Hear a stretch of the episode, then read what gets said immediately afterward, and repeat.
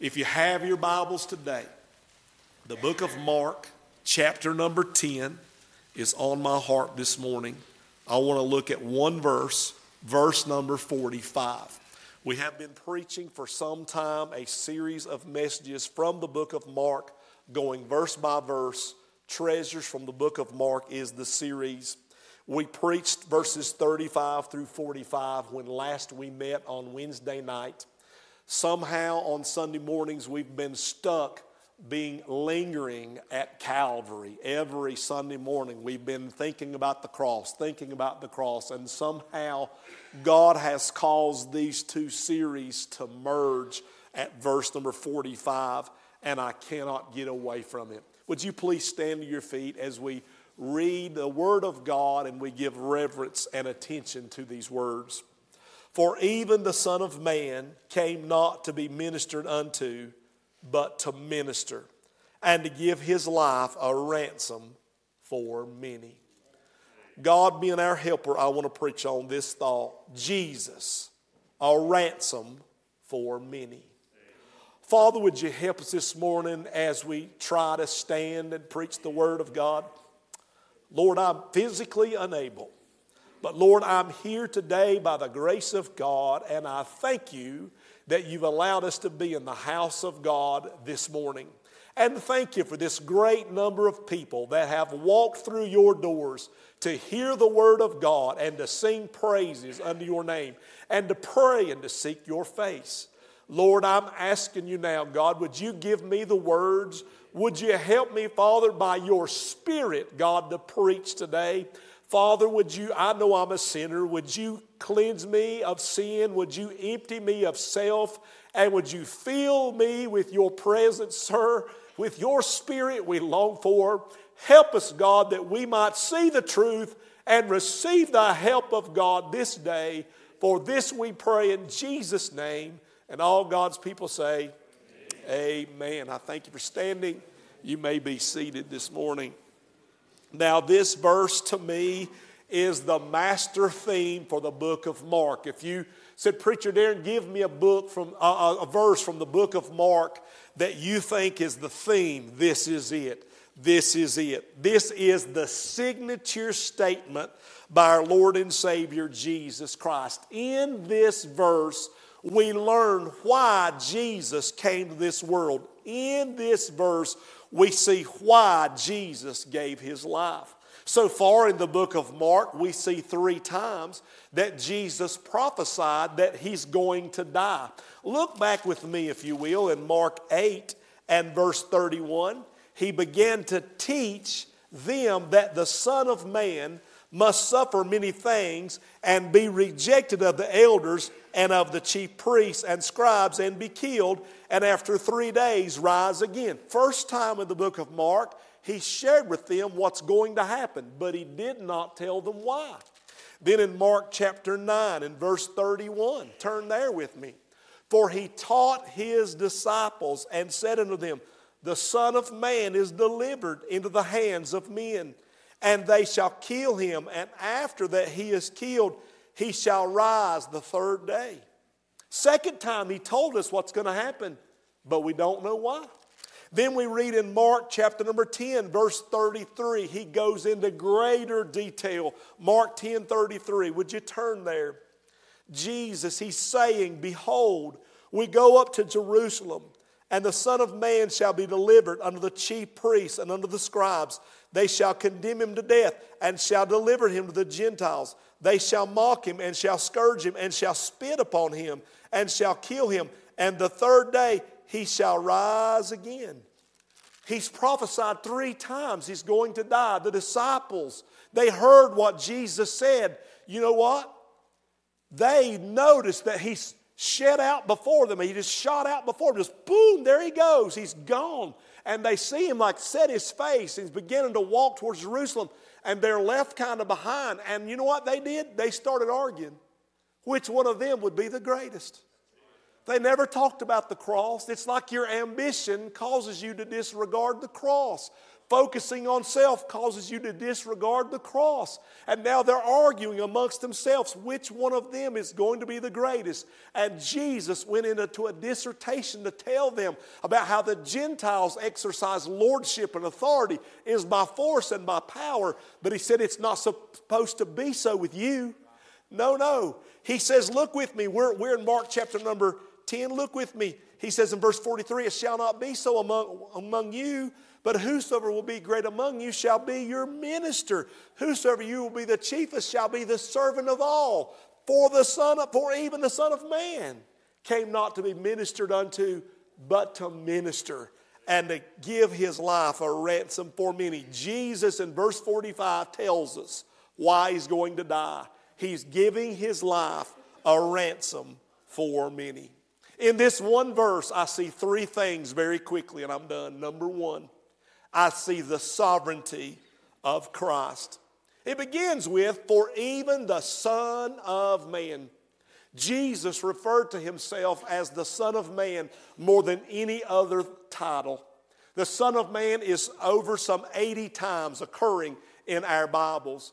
And oftentimes, as I just read to you in Mark 8 and 9 and 10, he called himself the Son of Man every single time I just read to you this morning. The Bible says that the foxes have holes and the birds of the air have nests, but the Son of Man hath not where to lay his head.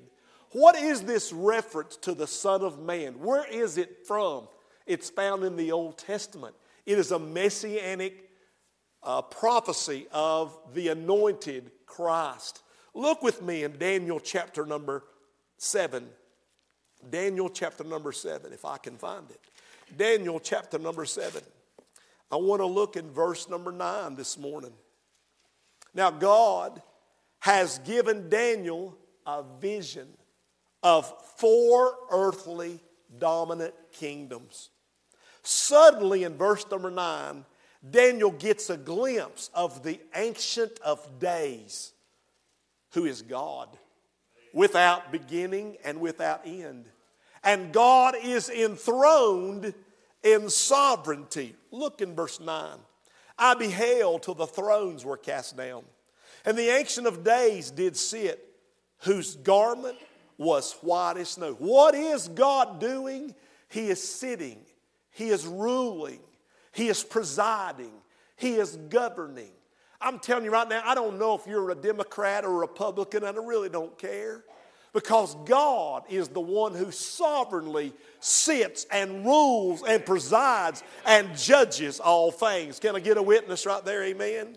My Bible says that his garment was white as snow. What does that mean? That is his holiness. The Bible says the hair of his head was like the pure wool. That is, he's all wise. He has perfect knowledge of all things.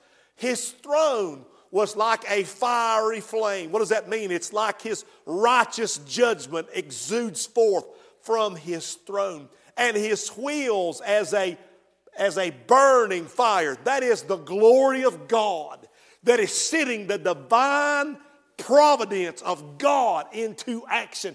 I don't know if you realize it right now, but the divine providence of God is being accomplished even right now.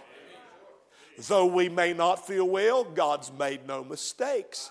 He knows exactly what He is doing. Somebody give Him witness.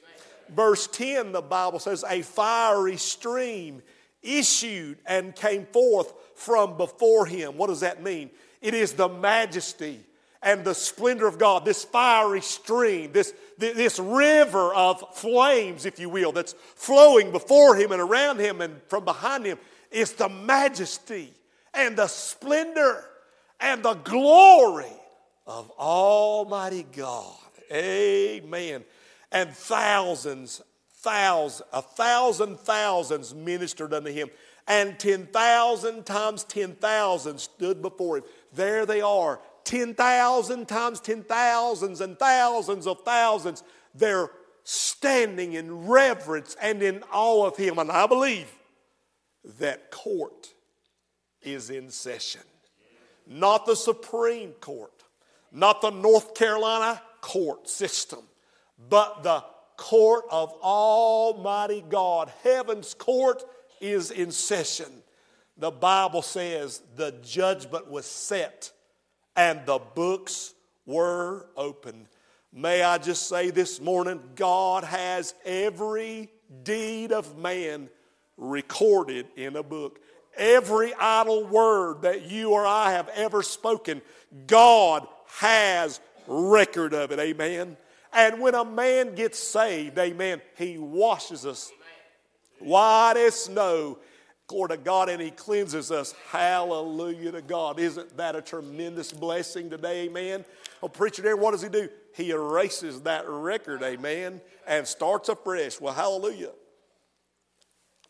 Read on with me. The Bible says in verse number 11 I beheld then because the voice of the great words which the horn spake. Here's the Antichrist speaking his great blasphemous words.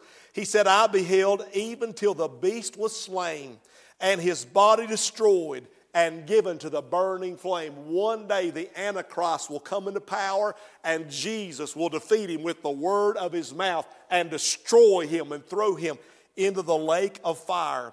As concerning the rest of the beasts, those four great empires, those four great kingdoms, they had their dominion taken away. Yet their lives were prolonged for a season and a time. It is as if there are pieces of all four of those kingdoms, even in today's realm in which we now live. Here we go. I saw in the night visions, and, and behold, one like the Son of Man came with the clouds of heaven and came to the Ancient of Days, and they brought him near before him. Who is this Son of Man? This is a messianic picture of the anointed one, the Son of God, being coronated by God the Father, being crowned King of Kings and Lord of Lords. Amen. What a great day. The sovereignty of the Son of Man. The Bible says in verse 14, and there was given him dominion and glory and a kingdom, and all people, nations, and languages should serve him. His dominion is an everlasting dominion which shall not pass away, and his kingdom that which shall not be destroyed. His kingdom is forever and ever filled with majesty, glory, splendor, holiness. It is a kingdom of salvation. And when Jesus, you need to help me preach, when Jesus assumes the throne, I'm telling you that he will never be overthrown. He will never be impeached. He will rule and reign forever and ever and ever. And his loyal subjects we will be while eternity rolls on. This light affliction which bothers us now, it'll fade away, amen, and we'll bask in the glory of Almighty God forever and ever and ever, amen. My Bible says in the book of Philippians, chapter 2, and in verse number 7, that Jesus made himself of no reputation and took upon himself the form of a servant and was made in the likeness of men.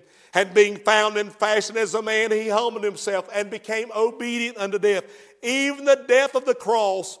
Wherefore God who also hath highly exalted him and given him a name which is above every name. That in the name of Jesus, help me preach, that in the name of Jesus, every knee should bow of things in heaven and things in earth and things under the earth, and that every tongue should confess that Jesus Christ is Lord to the glory of God the Father when he says, I'm the Son of Man, he is indicating that he, the Son of God, became the Son of Man that we might be saved. When the religious leaders heard Jesus speak of the Son of Man, they knew what he was referencing. and they rejected him and they were filled with indignation and they were mad and angry. And I promise you right now that there are people that may cut on the service today at Bethel while I'm trying to preach this morning and they very well may say, Oh no, I'll not have this Jesus over me. Oh no, I'll not listen to another preacher go on and on about Jesus. Oh no, I'll not hear a congregation praise the Lord. But I'm telling you, amen, the world today has decided to reject Jesus, but it does not change the fact that He is the Son of God who gave His life a ransom for our sins. Amen. I see the sovereignty of Jesus. He is the anointed of God, the Son of Man. Number two, when I look at this text, I see the submission of Christ.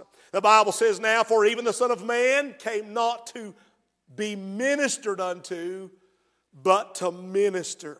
And before the exaltation of Jesus, before the coronation of Jesus Christ, he must first submit himself. He did not come to be served, he came to serve. He was willing to submit himself and do the serving. The word here for minister is the word diakono, which means a servant. Like you may say, a servant is someone who comes to your table and says, uh, will, can, will you have tea or steak or what chicken? What would you like? A waiter or a waitress? No, it's not a waiter or a waitress. This servant, this servant is more like the busboy who comes to your table after you've finished your meal. You know how sometimes you eat sloppy you get crumbs everywhere, and, and you blow your nose and lay your napkin down, and, and the filth and the nastiness of the meal that you've just partaken of, and, and you tip your you tip your server who brought you tea and brought you your meal and was kind to you, but you don't tip your busboy. He does a thankless job cleaning up your mess. That's what Jesus is. He's not a waiter to be ordered around or a waitress, but he's the busboy who's come to clean up your mess. All the words you've said, all the actions you've committed, all the sin I've ever done, Jesus came to take it all away. In fact, he was made my sin that I might be made the righteousness of God in him. He was made my ugly words. He was made my ugly actions. He was, he was made my sin. Oh, God, help how he loved me and submitted himself.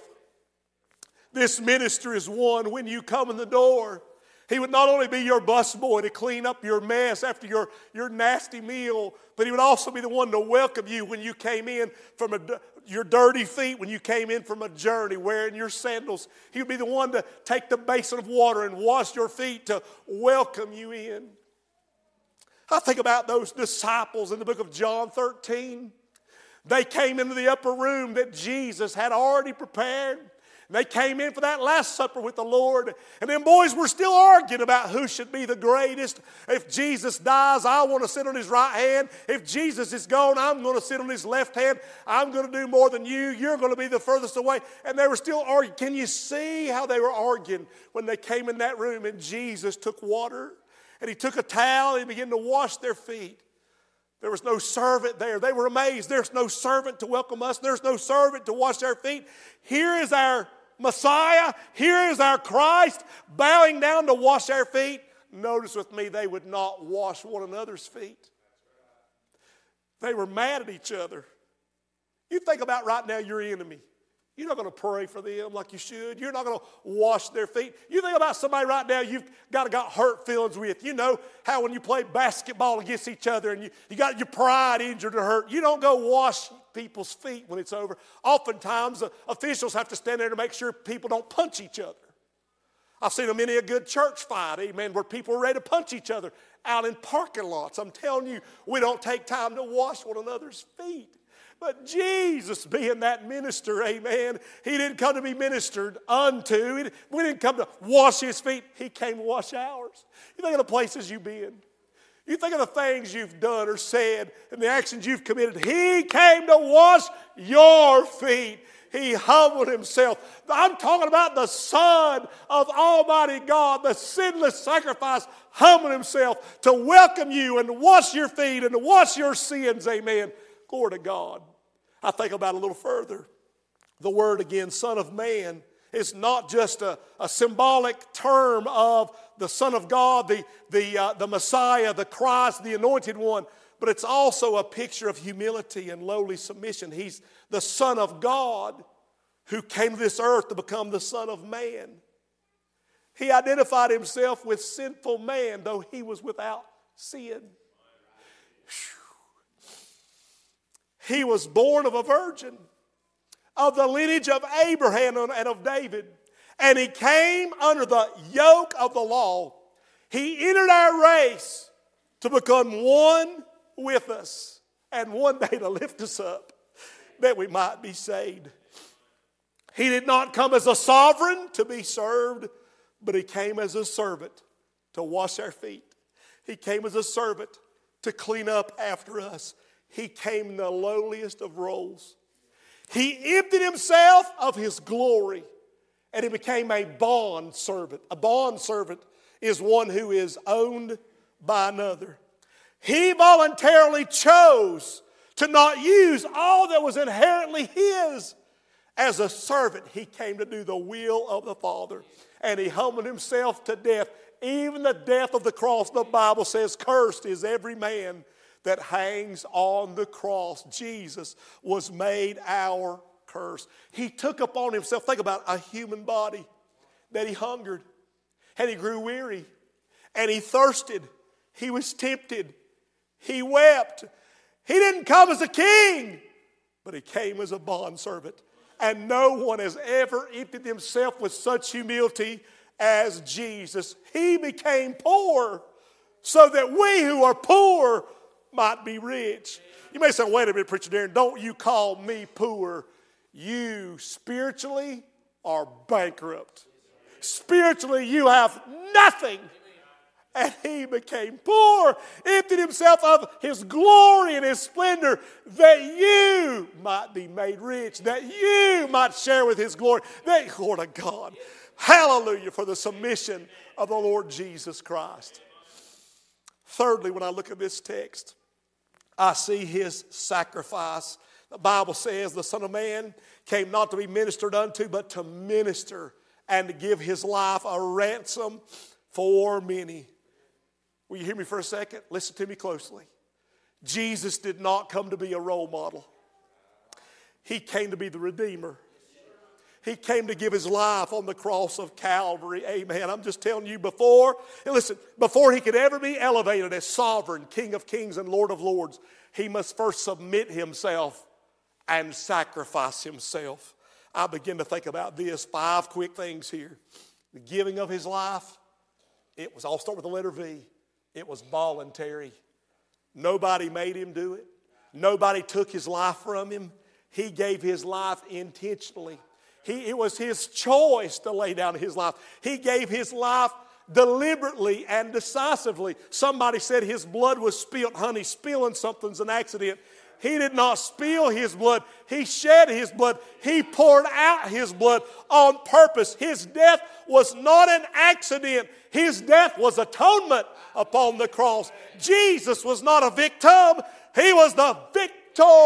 He had power to lay down his life and he had power to take it back up again. Hallelujah to God.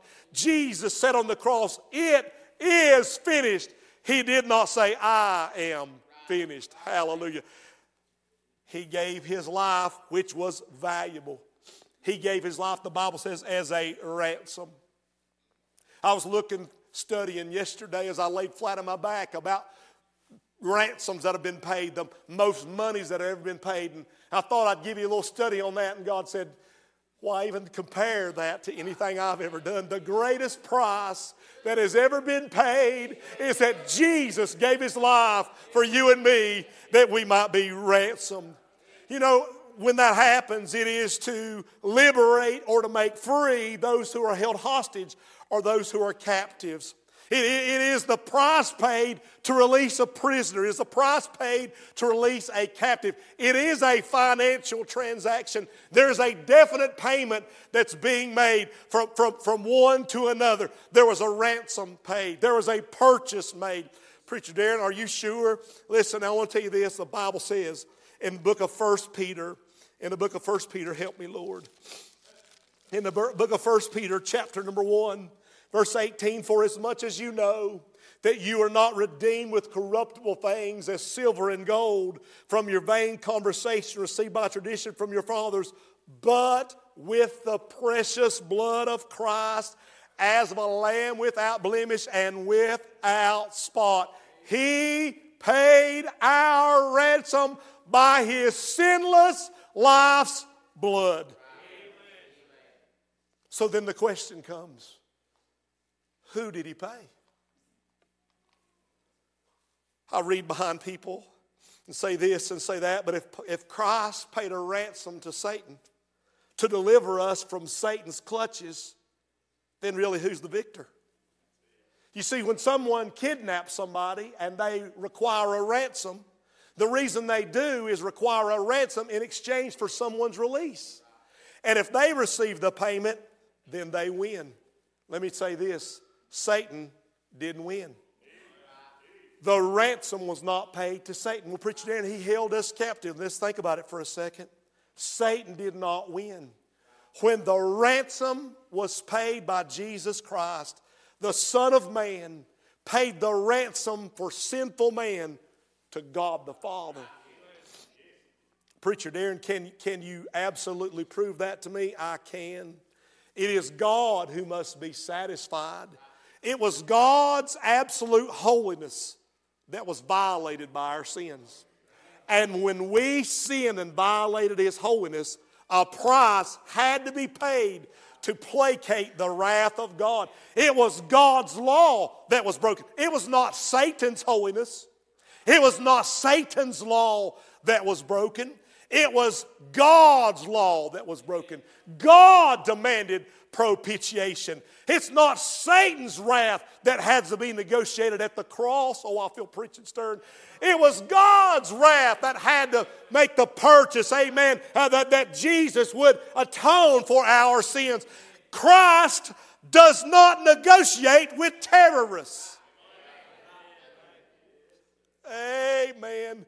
The payment was made to God the Father. It was a valuable payment.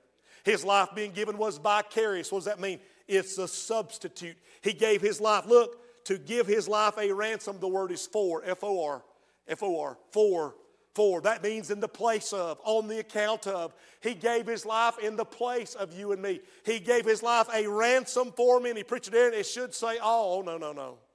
Yes, he paid a price. Whosoever shall call upon the name of the Lord shall be saved. He gave a price, paid a price, a ransom so that everybody could be saved. But he knew that everybody would not be saved by their own rejection and choice. Everyone has a free will to choose Christ. You've had a free will every time I preach to make a decision about Jesus. Hopefully, I'll give you that opportunity again if I live long enough to call upon the name of Jesus. Amen. May I just say it is a preposition and it means that He is our substitute. He died in our place. The Bible says in the book of 1 Corinthians, chapter number 15, and verse number 3 for I delivered unto you first of all that which I also received, how that Christ died for our sins according to the scriptures. May I read to you out of Isaiah 53, verse 4 Surely he hath borne our griefs and carried our sorrows. Yet we did esteem him stricken, smitten of God, and afflicted. But he was wounded for our transgressions, he was bruised for our iniquities. The chastisement of our peace was upon him, and with his stripes we are healed. All we like sheep have gone astray. We have turned every one into his own way. And the Lord hath laid upon him the iniquity of us all, for he shall bear their iniquities. He paid a price for all. He stood in our place. He was nailed to the cross. I should have been nailed too. He bore our sins and shed our blood.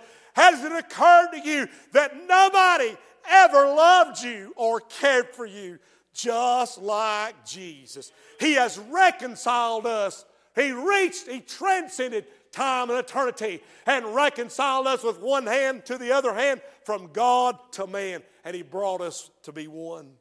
The giving of His life was vast. The word is for many. He made a sacrifice for an immense number of people. May I read out of Romans 5:19? And for you that are concerned with doctrine, really deep doctrine, Look at Romans 5 19 with me just for a moment, and let's see exactly what the Word of God says that He gave His life a ransom for many. We're looking in Romans 5 19. I'm just telling you, if you'll call upon the name of Jesus Christ, amen, you'll see Jesus being greater than your sin.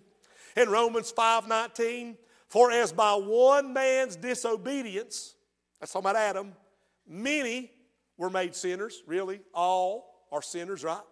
So by the obedience of one shall, that's Jesus, shall many be made righteous. Because Jesus was obedient to the cross, whosoever would call upon his name, he would forgive them and save their souls. Amen. It's a vast payment and it is a victorious payment. Let's go back to our text. The sacrifice of Christ purchased our salvation. Everyone who calls upon the name of Jesus Christ is forgiven. Their sins are taken away. He paid one price for all time. For you to say, oh, preacher Darren, that won't hold up. Listen, when he paid my ransom, he's not going to have to pay another time. He paid, oh, glory to God. I want to, somebody help me run, amen. I want to run, amen. He paid my ransom today, and now I am free. What triumph to know I'm forgiven, I'm redeemed, I'm adopted, I'm a child of the Most High God. What a blessing that is today. I am not my own, I've been bought with a price, amen. Hallelujah to God. I'm thinking about Matthew chapter 26. Preacher Darren's too much Bible turning, I'll never have enough. Matthew 26 and verse number 28, he said, This is my blood of the New Testament, which is shed for many for the remission of sins. Hallelujah to God. All of us that's called upon the name of Jesus will find our place in heaven. I remember the preacher one time, Brother May said, he said, I want you to know there'll be three types of people in heaven. I thought there'd just be one type. He said there'll be three types of people in heaven. First thing you're going to get there and you're going to look around, you're going to be amazed by who is there. Second of all, you're going to be amazed who's not there. And thirdly, you're going to be amazed when you look down and see your feet that you're there. Amen. Praise God. Hallelujah. Charles Wesley wrote a song, and can it be? I want to look, I want to find the words. And can it be? Listen to this. And can it be that I should gain an interest in the Savior's blood? Died he for me who caused his pain? For me who him death pursued? Amazing love how can it be that thou, my God, should die for me? I close with this. Thank you for praying for me. In the early 1900s in Pennsylvania, Governor Pollock was uh, having a meeting, and a lady requested to see him, and he refused the meeting. And the lady, she ran by security anyhow, anyway, and fell in the floor and said, Governor, my son has been accused of a crime and he's on death row. And she begged and begged and begged. She said, If you'll just go see my son, I believe you'll give him a pardon. And so the governor heard her words and saw her love and her tears that were shed. And he did the unthinkable. He took his security down to death row where the prisoners were held. And he walked in and he said, I want to see so and so. And they said, Come with me. And they took him back and they knocked on the cell door, opened the cell door, and said, You have a visitor. And the man turned into the corner as if to refuse him. He said, Sir, I've come to talk to you. I've come to talk to you about your crime. I've come to talk to you about your case. I've come to hear you if there's any words you have to say. And he said, I've got nothing to say to you.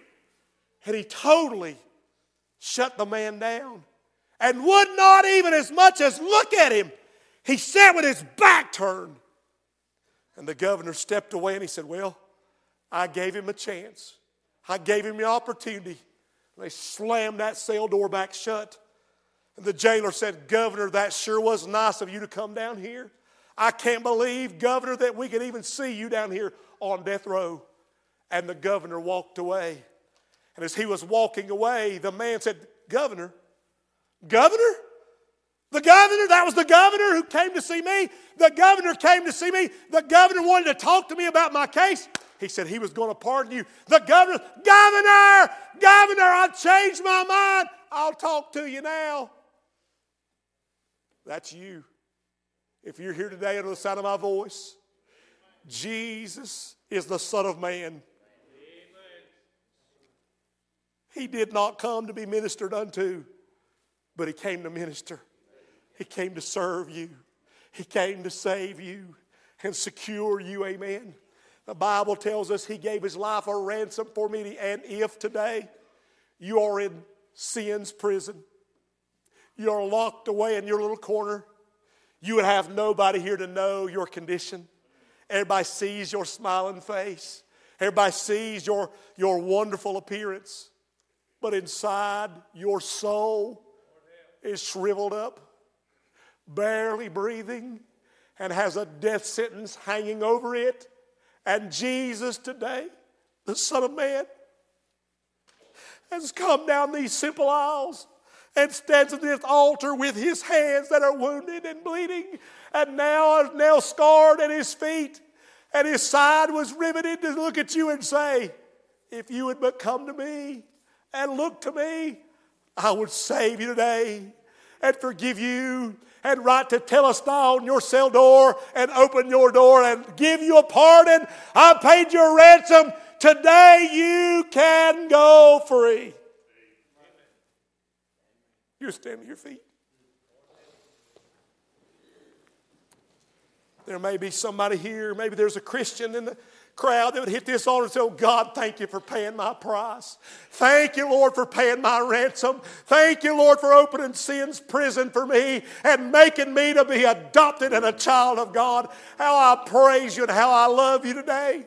And here I come to bow my knee to worship you. You, my God, are my King. I praise you. And maybe you're praying for someone that's on your heart. Maybe you know someone that's unsaved, someone that's never lifted their hand, someone that's never even looked to Jesus. And today, God is speaking to their heart, sir, ma'am, the Lord has dealt with you on this issue before. And today, He's knocking. Will you hear me? I'll open that door and let you be free if you'll call upon me. If you don't, you're going to hell. If you don't, the devil's going to have his domain over you forever. Oh, preacher Darren, I'll get saved later. I don't want, I'm, listen, you know what that disciples wouldn't get right with the Lord? Why he had to wash their feet? Because of their pride. I'm telling you today, don't be prideful and slip out and go to hell. Your head's bowed, there's nobody looking. Who today would lift their eyes and say, Preacher, I'm going to raise my hand. I want Jesus today. Thank you for coming up here and preaching to me, preacher. I want Jesus today. Is there anybody? God's looking for a hand. Maybe you're already in the altar. Maybe you're still in the pew. Preacher, I want to be saved. It's me. I'll not call you down here. I'll not embarrass you. But you better raise your hand or you have sentenced yourself. Governor Pollock never came back, and that man died, a hardened criminal, and slipped out into eternity. It's where you're going today. You better do what God says once, twice. Father, you record this service. You know the need today. Father, I love you. I thank you for saving me. I thank you for the life, eternal life you gave me. And God, I'm glad, though we've been in pain these last few days, that I'll not have to spend my eternity in this pain. Woo-wee. I'll have a new body. And I'll praise the Lord forever and ever. And I'll watch them crown you King of Kings and Lord of Lords. And I'll bow my knee and confess, just as I already have, that Jesus is my Lord. And one day I'll watch that old devil himself be brought in and have to render his knee before Jesus. What a day that will be. Help us, Father. Save our friends, our loved ones. Save our enemies, God. Before it's everlasting too late, I pray. In Jesus' precious name we ask. Amen and amen.